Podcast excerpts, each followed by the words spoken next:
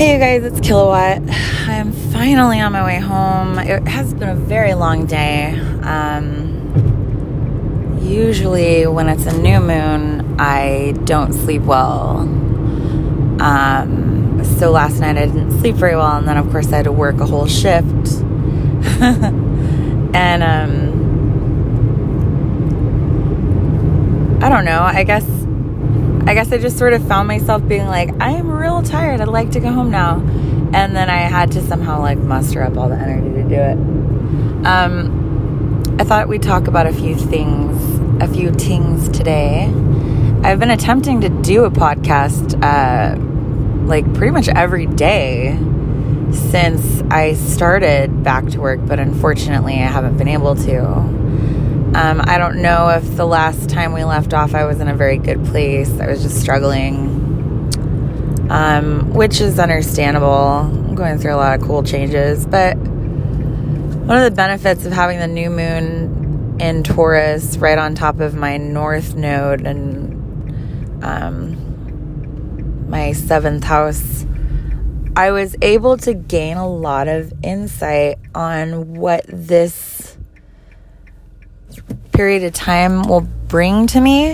Um, it almost gives you like a sort of like a mini psychic moment where you just where you just understand that everything is going to be a certain way. And and today I was I was talking to a lot of my passengers, and I was I was tired. I actually announced to everybody that I was going to go home. I want to go hang out with my friend Lisa and say hi to her for a second. Maybe I'll go get some tacos. Like, I was thinking all, all kinds of big plans. And then I realized quickly that that was not going to be a reality. So I ended up just succumbing to what the day was, which was just, per the norm, visiting with my passengers because they're the best fucking humans ever. And I spoke with a few people that brought some really cool things to light. Uh, during this experience with covid nineteen, Um, some of my older passengers who I know to be homeless, um, and very many times past them sleeping in bus shelters, watching them struggle to get apartments, getting rejected because they didn't have enough money for the deposit, uh, couldn't afford monthly payments because they're in Social Security. They just could never catch a break, and it was really frustrating to watch that because it's, it's, you know, you don't want to see people who have lived a full life end up penniless and on the streets uh, because you worry about them.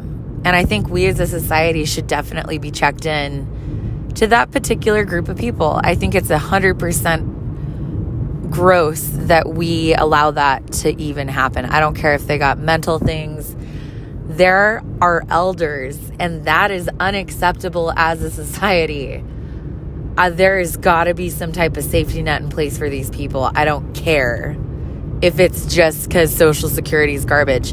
No, this is a system that doesn't work anymore, okay?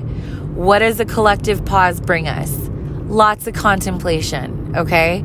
It allows us to view the things in our society that it that are broken and um,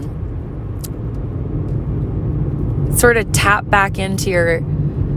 to your inner child, because now you can do things that you didn't get to do before because you were too busy trying to make a, a paycheck. Right now, you can paint. You can go for a bike ride if you want. You can go get ice cream at ten p.m. and then stay up late watching movies. Like, there are benefits to this because for a long time, we were so stressed we couldn't even see straight. And and right now, a lot of the essential workers are one hundred percent overworked, tapped out, and stressed. Uh, so what I saw today on Oregon City Chit Chat No Filter by a fucker named Brandon Jensen was deplorable. I mean, he went on and he started ripping apart the manager at Wendy's because apparently he had to wait for them to correct the order. And he said that she specifically as a person was a joke. He repeated that twice. He said, it's not like you guys have people coming in, so it's you don't even have that much to do. He said, this is why you work at a drive-thru. And then he said, I one hundred percent believe that, that everyone that works at a drive-thru should only be getting minimum wage. And it was at that very moment that I that I said out loud, uh, you, sir, your privilege is showing. The woman whom I know at Wendy's as the manager has like three kids and she's a single mom. Okay? She's got three fucking kids that she has to support, and she's a manager at Wendy's. She also happens to be... Uh, I think she's Latino. And, and so let's just pause for a brief moment, okay? Because we have this, this fucking pretentious asshat as a president who put, put down like basically a full on fucking attack to like the entire Hispanic Latino community. Um, And there was a lot more racism targeting like a, a whole group of people, regardless if they were citizens or not. I mean, it's not like his followers are really fucking intelligent. I mean, some of them are, yeah, because they just want someone to do something. Anything would be better than what we've fucking had. Um, and so when you have that person in power, openly racist, openly a misogynist, openly fucking ignorant to anything that the scientific community has to say about global warming, fucking healthcare. Like, dude's a joke, honestly. I can't, I cannot handle him. And so I'm stepping back and watching. That is the person that's in charge of our country. Okay, there's one.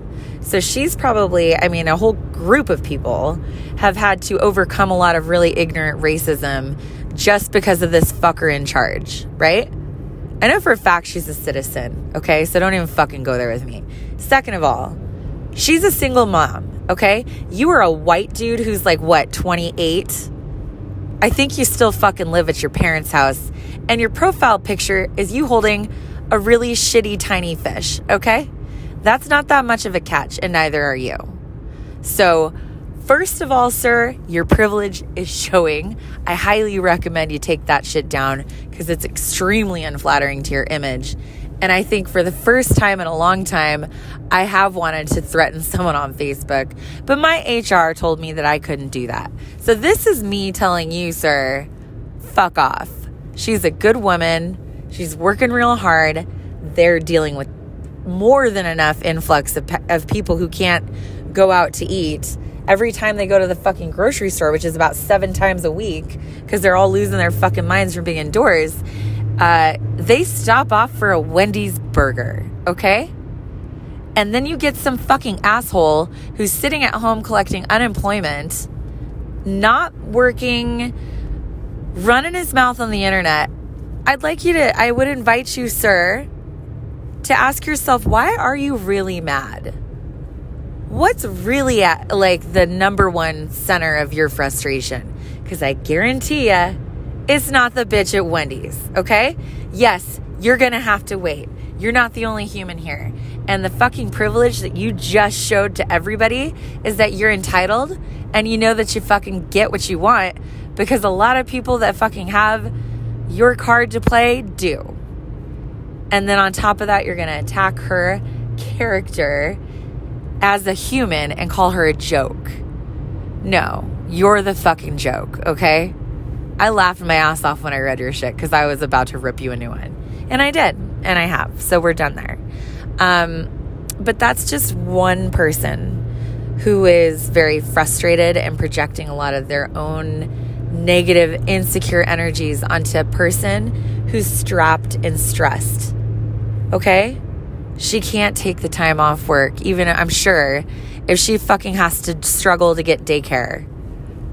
She can't do it. She still has to pay for a lot of fucking shit that no one else is going to pay for. And I mean, I'm sorry, but but it is not your job to be the judgment of another person's character. You know nothing about her. You don't know if her fucking grandmother's in the hospital right now. You don't know shit. So just... if you find yourself projecting a lot of negative, insecure bullshit on another human, I invite you to hold your tongue. And you know what you could do? If you catch yourself doing it and you feel like it might be too late to go back, apologize. Explain to them why you're so stressed out. You guys could actually com- like connect and bond, and you would find another ally in a city that we all love and we're all trying to get there. But back to my passengers who are homeless and have been struggling to make ends meet and just get off the streets. Uh, the gentleman who I'm incredibly fond of, and I won't say his name, uh, his wife died of cancer. And they sold their house because they couldn't afford a lot of the treatments that were suggested by the doctors. And she ended up dying, and they never had children. And so he ended up just getting a monthly Social Security check from a post office box that he pays for, and a really organized structure of living where he goes certain places to take baths. And he's always, you know, he always looks well. Um, but you can tell he's really tired, and I worried about him. I worried about him a lot. I didn't see him anywhere. I haven't seen him in weeks. I was scared when I came back if I wouldn't see a lot of my favorite older passengers, and I haven't. And so that was one less passenger I had to worry about, because today he got on my bus and he was clean and he had a fresh haircut and he was smiling from ear to ear. And then he put his, his face mask on when I rolled up. And he wasn't carrying his cart. He didn't have to carry his cart because our city put him up in a, a really nice hotel with a big screen T V where he could take a bath and he could feel safe and have a place to live, as everybody fucking should. And it was one hundred percent the best news ever to hear him say, I'm going to be able to get a room next month. And he, I could hear the smile in his voice.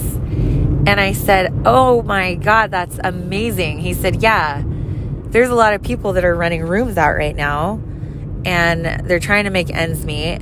So they're not asking for a lot to get in. And, and I've been able to save my Social Security checks to get into a room. And I get to stay in this nice motel until I think about the middle of May, the end of May. So I won't have to worry about it and I'll be able to get in. I can actually call people. And I don't have to go all over town trying to call people. I can do that right from my bedroom at this hotel. And I thought to myself, you know what?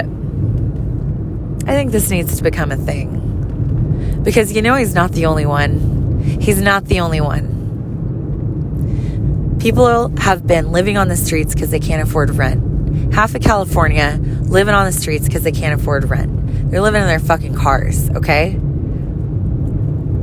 Our country's been very broken for a really long time. And we had this illusion that we were this glorious place to live and we had a land full of opportunity. And that might have been the case back in the fucking day. But corporate greed has taken over. Congress has been sold.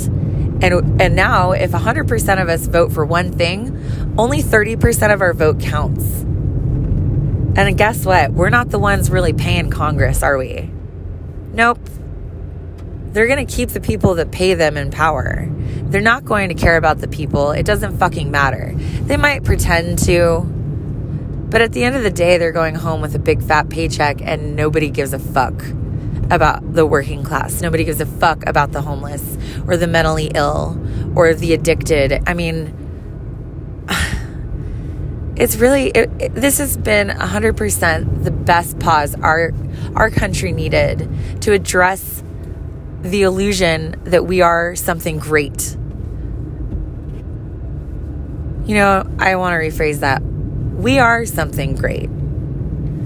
Our country is, is made up of an, an amazing group of people and a, and a really wide, broad spectrum of, of, of religions and and a faith-based, like, it's just, it, they call it the melting pot for a reason. We have the variety, and that's the spice, which is why we'll turn around and tell everybody to fuck off before they even try and take our guns and our vodka, okay?